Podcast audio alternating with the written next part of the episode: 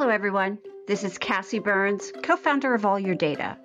I'm an attorney who's been using AI and machine learning for 10 years. I love data and love talking to people about data, and that's what this podcast is about. Each episode of Kassi and will feature a new guest. Each guest comes from a different background with a different approach and attitude towards technology. We'll talk about their experiences and hopefully we'll learn a thing or two. Thanks for joining. Let's get started with Kassi and Jakob Plesner. Jakob, thank you so much for joining this episode of Kassi and thank you, thank you. Now, you are in Denmark right now, and I just have a few things to say. First of all, dig. Secondly, dig. Those are a few of the Danish phrases that I know. So, how did I do, Jakob? I, I've I was taught those phrases about 20 years ago. They're kind of seared into my brain. So, give me a grade, please. I, Well, I would that's love a that. perf- that's a perfect grade. Uh, it was perfect Danish actually. There was no problems uh, whatsoever. So perfect pronunciation of "I love you" and "I miss you" uh, in Danish. So huge uh, congrats here from Denmark. Okay, thank you so much. My my flatmate Gita would be so proud of me. I'll have to let her know about it. So she taught me some other unsavory phrases that I'm not going to be able to say, but I thought those were safe for this podcast episode. Fair enough. They were, they were perfect. well, thank you. Now, Jakob, you and I met. It's I met so many of my guests on LinkedIn, and it was because we both have a love of metadata and we both have a love of IP. Now, I dabbled in IP early in my career, but then moved on to e-discovery. But you are firmly, you are IP attorney. You're very focused on copyrights. Can you give the audience a little bit of a background about your practice, Jakob? Of course. And first of all, uh, thanks for having me on the podcast. I have to give you a big compliment here from Denmark. I think you're doing an amazing job conveying, as you say, new technology uh, with the law. And it has resonated here in, in Europe and also all the way to a little country like Denmark on the other side of the Atlantic. So, huge compliment here from from Denmark. I'm blushing. So thank you so much for that. I appreciate it. Maybe one day I'll, I'll finally make it to Copenhagen and we can meet in person. So Let's do. But as you say, I'm a lawyer specialized in, in IP and new technology and the intersection uh, between uh, new technology and, and IP. And I also am the secretary for the Danish Copyright Society and also host a Danish podcast called Entertainment Law. And I think with everything that's happening with tech at the moment, especially led by AI, of course, it's definitely uh, exciting times uh, right now, uh, what's going on. And the love for data, of course, the love for new technology and IP rights. I have met recently a number of interesting profiles on on LinkedIn because this is happening all over the world at the same time. And all lawyers and all professionals in this area are facing the same legal uh, problems and how are the, are the technology working? What should we do about it? So it will be interesting to as you say normally delve into this as ai would say. Uh, i know that's one of your favorite words. It um, so is. it is. Um, so that, that would be good to discuss. Yeah, and I want to, we'll definitely dig most of our time on AI, but I do want to go back to what brought us together. And it really was that love of metadata yes and, and copyrights. And I work with metadata all the time because of my practice in e-discovery. Data, data integrity is very important.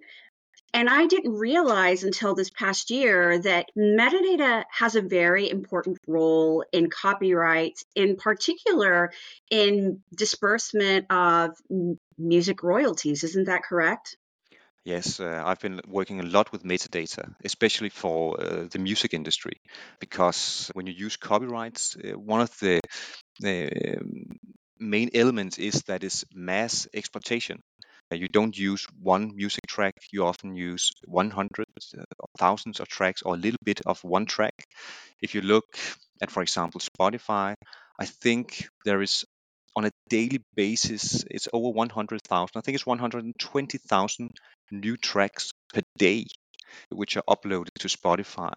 And it's obviously that it's impossible for a human to keep an overview of handling these data, and you have to keep track of it by using existing uh, metadata, but also creating new metadata.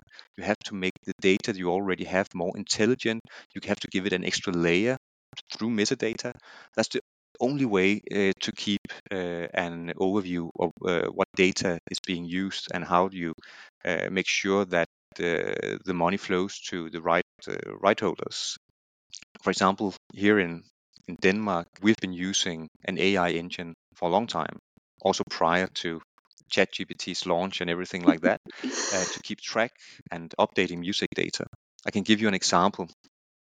Normally, and I think many of them still do, when TV station reported the use of music, they did it by hand and they did it in Excel sheets.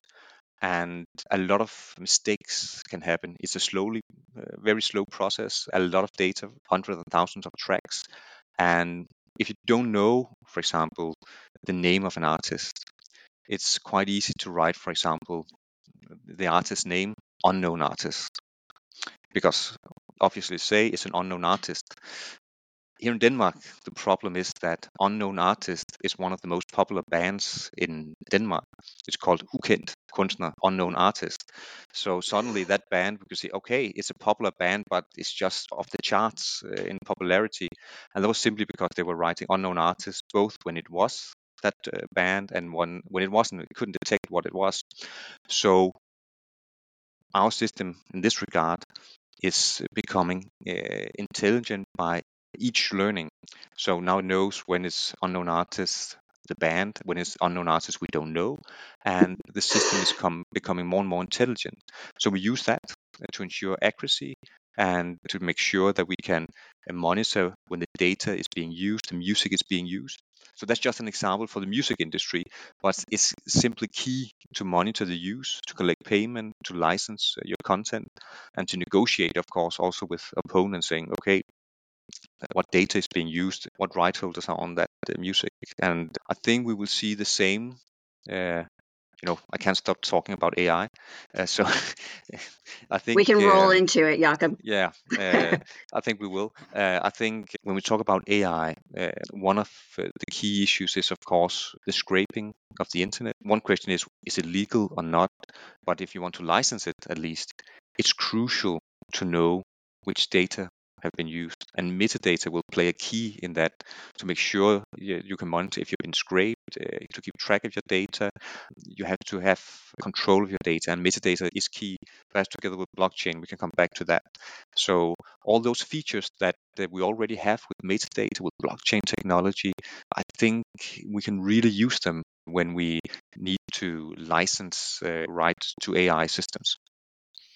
And I think that your comment earlier about metadata not always being right and you have to clean it up and correct it because yes. it does have a financial impact in in the use case of, of copyright royalty disbursements i think that that's a really important point to make because going to ai we often say garbage in garbage out the quality of what is used to train it will impact the output so mm. if it's kind of junky you're going to probably have junky results and I think that really echoes back to at its most basic, just metadata. And we often think of data as this pure, pristine, perfect thing, but there's always a point of origin that comes from an automated system or a human.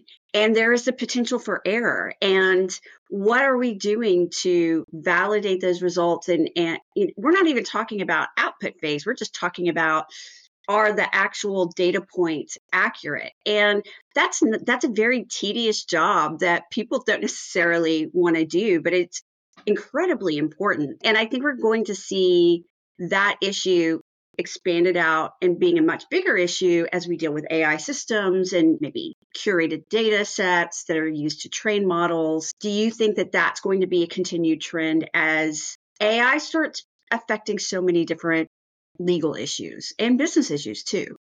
I think definitely it will be a trend because uh, the good thing, one of the good things, there are many good things with AI, is the ability to handle vast number of data. And for example, with copyrights, that's exactly what you're dealing with. You have vast number of data. And if we, we come back to whether or not it's legal what AI is doing, but if we use AI as a tool for metadata, you have the potential to, for example, with make metadata intelligent because you can verify some data with, uh, for example, if you have music, when a track is played on Apple or Spotify or other engines, and if it's last Christmas and all engines say, well, that is Wham and it's owned by I don't recall the label's name. Let's just say it's uh, Universal, for example. The more uh, points you have for confirmation of that data, uh, then you can say, okay, with 80 or 90 percent uh, uh, certainty, we can say that this track belongs to Universal and Wham because all the big engines out there say and confirm that this is the case. So you have the potential to make use of existing data points and to uh, make your data more intelligent.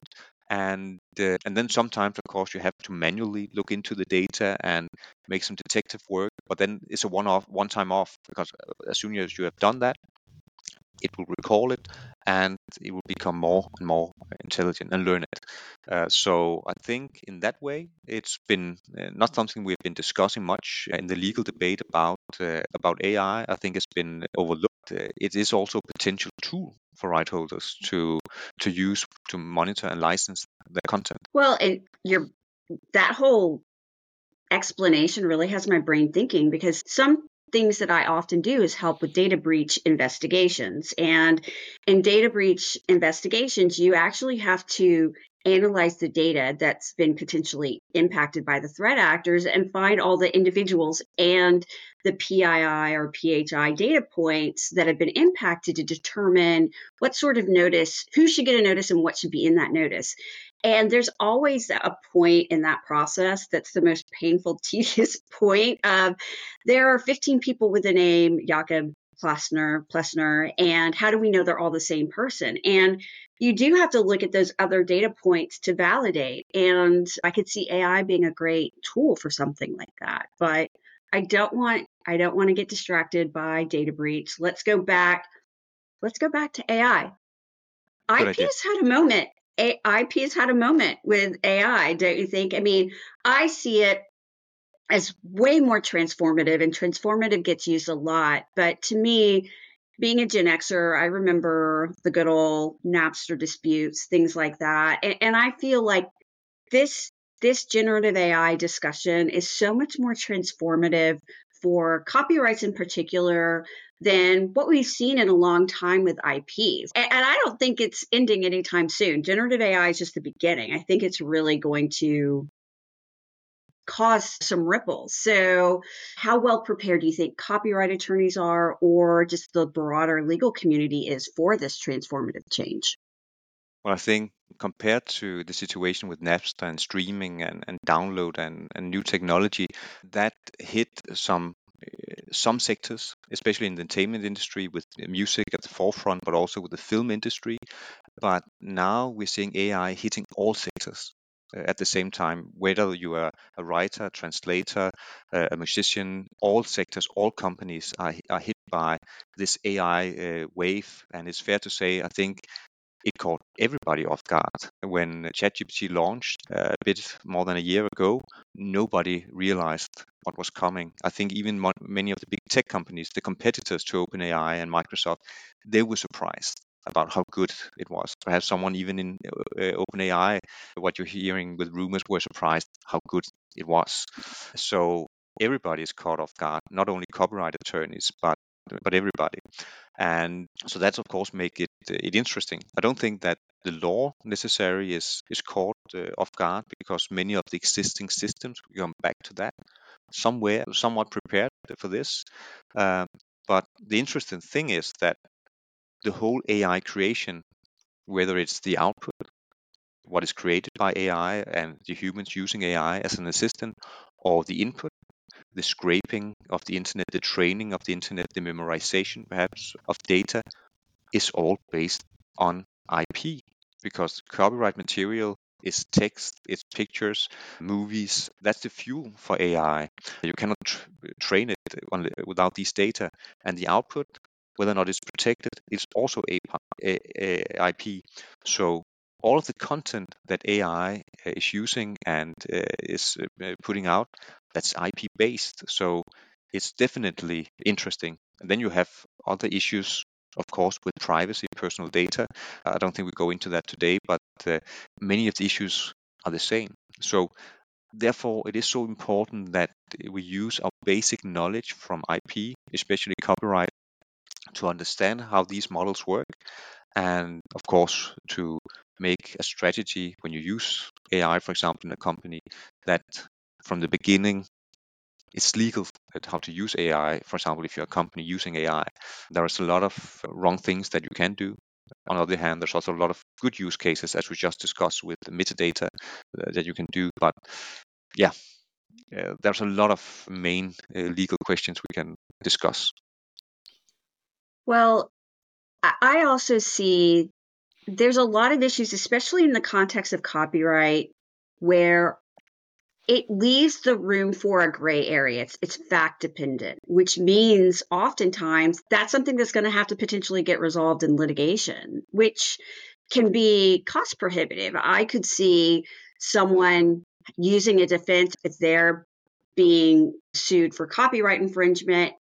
Generative AI may not even be an issue that they could say, oh, that's not even something that should be copyright protected. It should be it, it, it was created by generative AI. That's my defense. And so it nearly puts a burden on artists and creators of tracking your process to create your piece of art to be able to validate that it was created by you, especially if you're a digital artists, you're creating artwork in a digital medium. So, is that something that you're seeing some of your clients kind of thinking about? Of course, there are a number of issues uh, popping up, and it all depends on who is involved. If you are a company using AI systems, that's of course the vast majority, then there are certain legal issues you have to be aware of if you are right holders, and most of us are actually right holders, just if we put text on uh, LinkedIn, for example, or on the internet, then there's a different issue, perhaps more on the line what with the question you raised there. And then there's of course the big issue, which there is a number of lawsuits pending currently, and that is the AI engines themselves, whether or not they are responsible. But there's only a few still of these uh, companies, so a lot of different issues. I would say what I've stumbled upon is, and I think most attorneys working with this, three uh, key issues uh, relating to AI and whether the legal issues. Sorry. First of all, is of course whether or not what we call scraping and training of these engines are legal. Is it fair use in the US? Are there any exemptions in Europe? For example, text and data mining. There are a lot of lawsuits US led. We can come back to that. There's probably a good reason for that, but there's no European cases uh, right now concerning that issue. Then there is a second question, which I find very interesting and perhaps one of the most essential questions, and that's whether or not memorization is legal. And just so everybody is up to page on what that is, when you train and fine tune these AI language models, they have some kind of behavior that resembles memorization. If you give it the right prompt, then it can reproduce all of, or at least very extensive part of the materials that it was trained upon. And in the beginning, I think the main story about AI engines was they were trained as a one-time off, and then they couldn't recall the material, they didn't store it, uh, they didn't copy it. it. It just simply didn't work that way. And now we're seeing cases where this memorization issue is is raised, and that gives rise to a number of other issues. Is there a continuous uh, copying? Is there a storage? Is memorization a legal storage in copyright sense that will require permission, uh, perhaps? Um, then a third issue is, of course, whether outputs as you mentioned, uh, from AI systems can be protected by copyright. There are a number of cases for from the Copyright Office in the US and the courts also. I think it's easy to see the trend because they're all declining the copyright protection, and we haven't seen any in Europe so far. I don't know whether it's calm before the storm. They might be coming. I think they will be coming soon, but we haven't seen any trends there.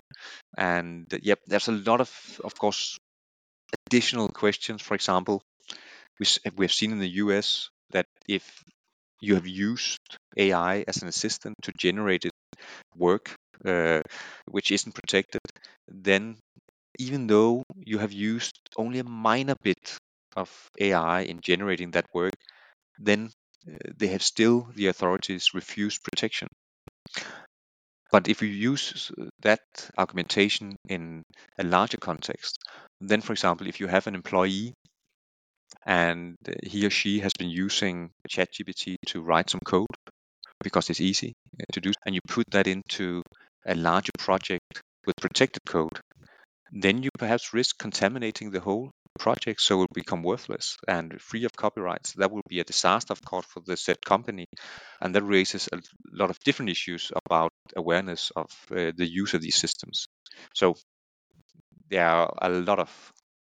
There are, there are, yeah. And I think, you know, as people kind of dabble with it and play with it, just being aware of if you're if you're concerned about the creation the things you create and being able to claim copyright protection on those things, like be mindful of this is something I may not be able to claim copyright protection of. So I definitely want to not use generative AI in this context. But I want to go back to the topic of memorization. And I, I think that What's very challenging to all of this about generative AI is it is not a static tool.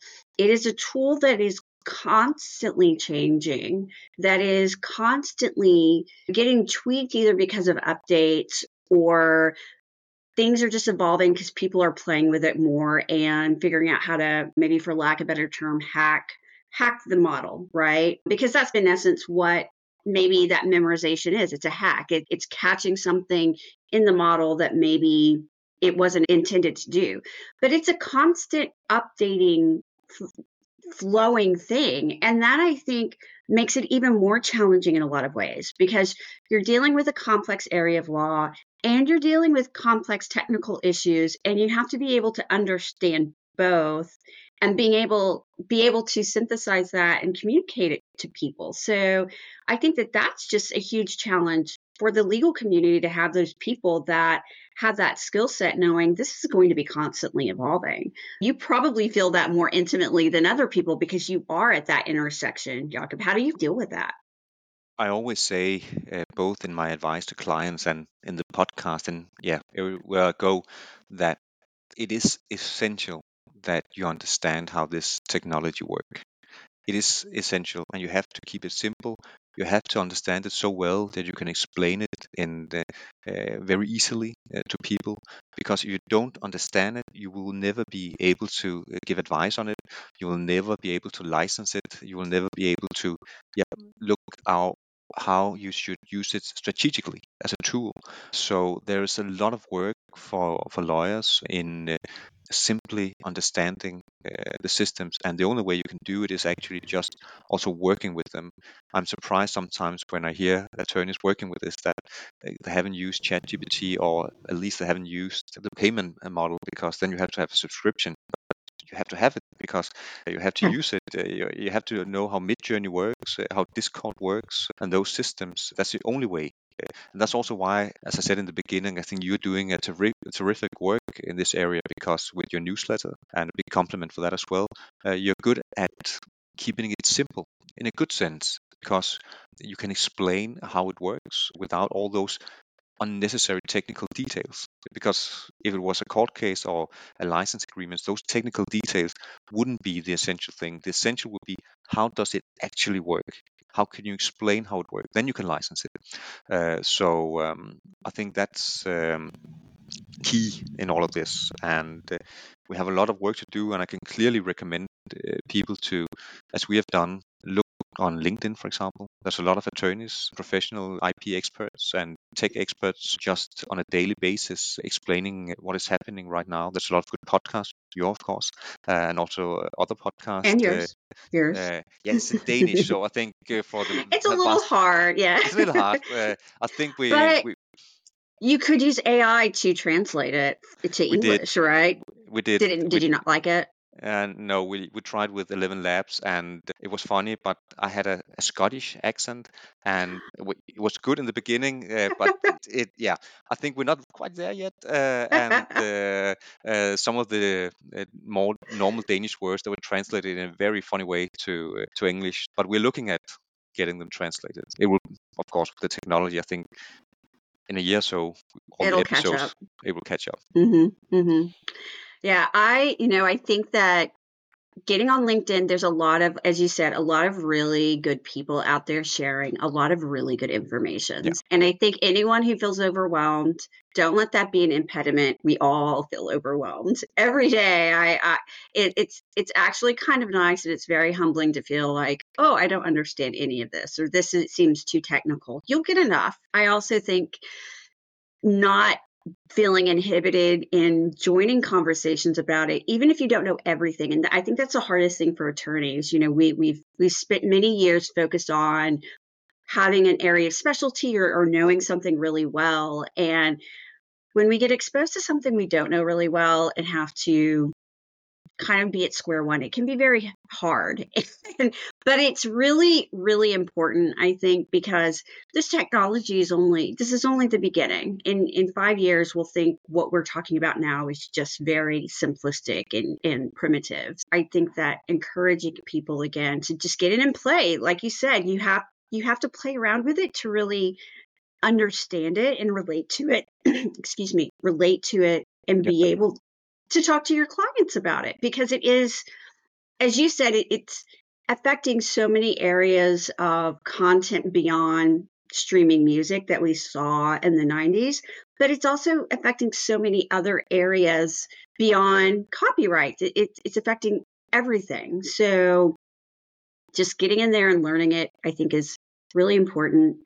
One thing I do want to get into here at the end, a, a topic that still I think I feel very strongly about is blockchain technology. Now, Thank you. blockchain kind of fell to the background a little bit, but I feel that blockchain and generative AI have like a very yin yang relationship. There's a potential there where both have their strengths and their weaknesses, and they can complement each other in those strengths and weaknesses. Where there's a potential of a blockchain to be used to track provenance and help with things like license payments or to track counterfeiting. So, do you see that as a potential answer, or do you think that that's just a bit of a mirage out there for us? No, no, no. Uh, as uh, I think it was Mark Twain said, that the reports of my death are greatly exaggerated. I think that goes with both blockchain and also the metaverse. I know that's a word we hmm don't use much because it's been, yeah, uh, people don't like that anymore. But I think blockchain will play a great role both in Web3, the immersive internet, or the metaverse, what you would like to call it, and also with AI, because data with AI is fuel for AI, and the only way of keeping track of uh, those data, which is essential, uh, is not the only way, but a very uh, obvious way is with blockchain, because then you can control your data, you can see how it flows. So it's it's obvious to do it. Just the same way with uh, the immersive internet, that blockchain, NFTs, another word that's been very hyped, but still the technology is there and it works. If you don't use it as an investment tool, but see it as a building block for the metaverse, it's a fantastic way for right holders to license legal content um, and to make a distinction between what is legal and what is uh, what is not. And of course, we are seeing it's perhaps a bit due to uh, the hype of AI that we don't pay as much attention uh, to what's happening with uh, the immersive internet and Web3, but with Apple's new glasses, what's happening with the Meta's uh, glasses and also augmented reality. There is a huge development uh, there, which has the potential to be just as interesting uh, as AI. And if you combine AI, you combine Web3, and then use metaverse, uh, not metaverse, sorry, with, with blockchain as the building blocks uh, to license uh, the content well, then you had three of my favorite subjects combined. Mine too. Couldn't be better. I, you know, I, I do think that we get very hyper focused on one thing or another. Yeah. We had it with metaverse. We're having it with AI, and I, I think that's a function of how AI is used in social media. We're we're being served content at the end of the day by an algorithm that's serving up things that everyone wants. So it's just by virtue of it's a creation, a monster of its own creation in a way. Uh, but I agree. There there are people building in the background, whether it's digital twins, whether it's um, you know the AR. I feel like augmented reality is going to be huge in 2024, and, and I think it's going to be driven by fashion. I think it's going to be driven by you know artists as well but but i i and maybe even sports. We saw that a little bit in 2023 with sports. So i i think 2024 is going to be a very interesting one as they all will. They'll, they'll continue to be. We are really kind of at the end jakob. I would love to hear what are you most excited about going into 2024 well, it's just the potential uh, of these technologies. As you said, it's not just about AI. AI is, of course, the center of attention right now, but it's all those technologies that have been out there for a while, and then we are going to see now. I think in uh, in this year, many of these technologies, uh, the potential is going to unfold, and then it's just exciting, of course, as an attorney, which has a huge interest for technology and also for IP and the law, and to follow all these cases, what is happening, new law, the AI Act. We also have the executive order, of course, uh, in the US from the White House. But all those new things developing is going to be fascinating. And as a user of the technology at the same time, well, it's just fantastic news. Uh, uh so uh, it's definitely for someone interested in tech and law, it's just fantastic, interesting times. Couldn't be what better. a time to what a time to be alive. So exactly. Well, I want to thank you, Jakob, for for joining me um, on this podcast episode. I've learned so much from you. Uh, love always chatting with you, and I just want to, you know, break out my Danish skills again. Dig, and dig. So, thank you again. And I know my audience is probably learned as much or more than I have from this episode. And for everyone joining, I hope you join us for the next episode of Kassi and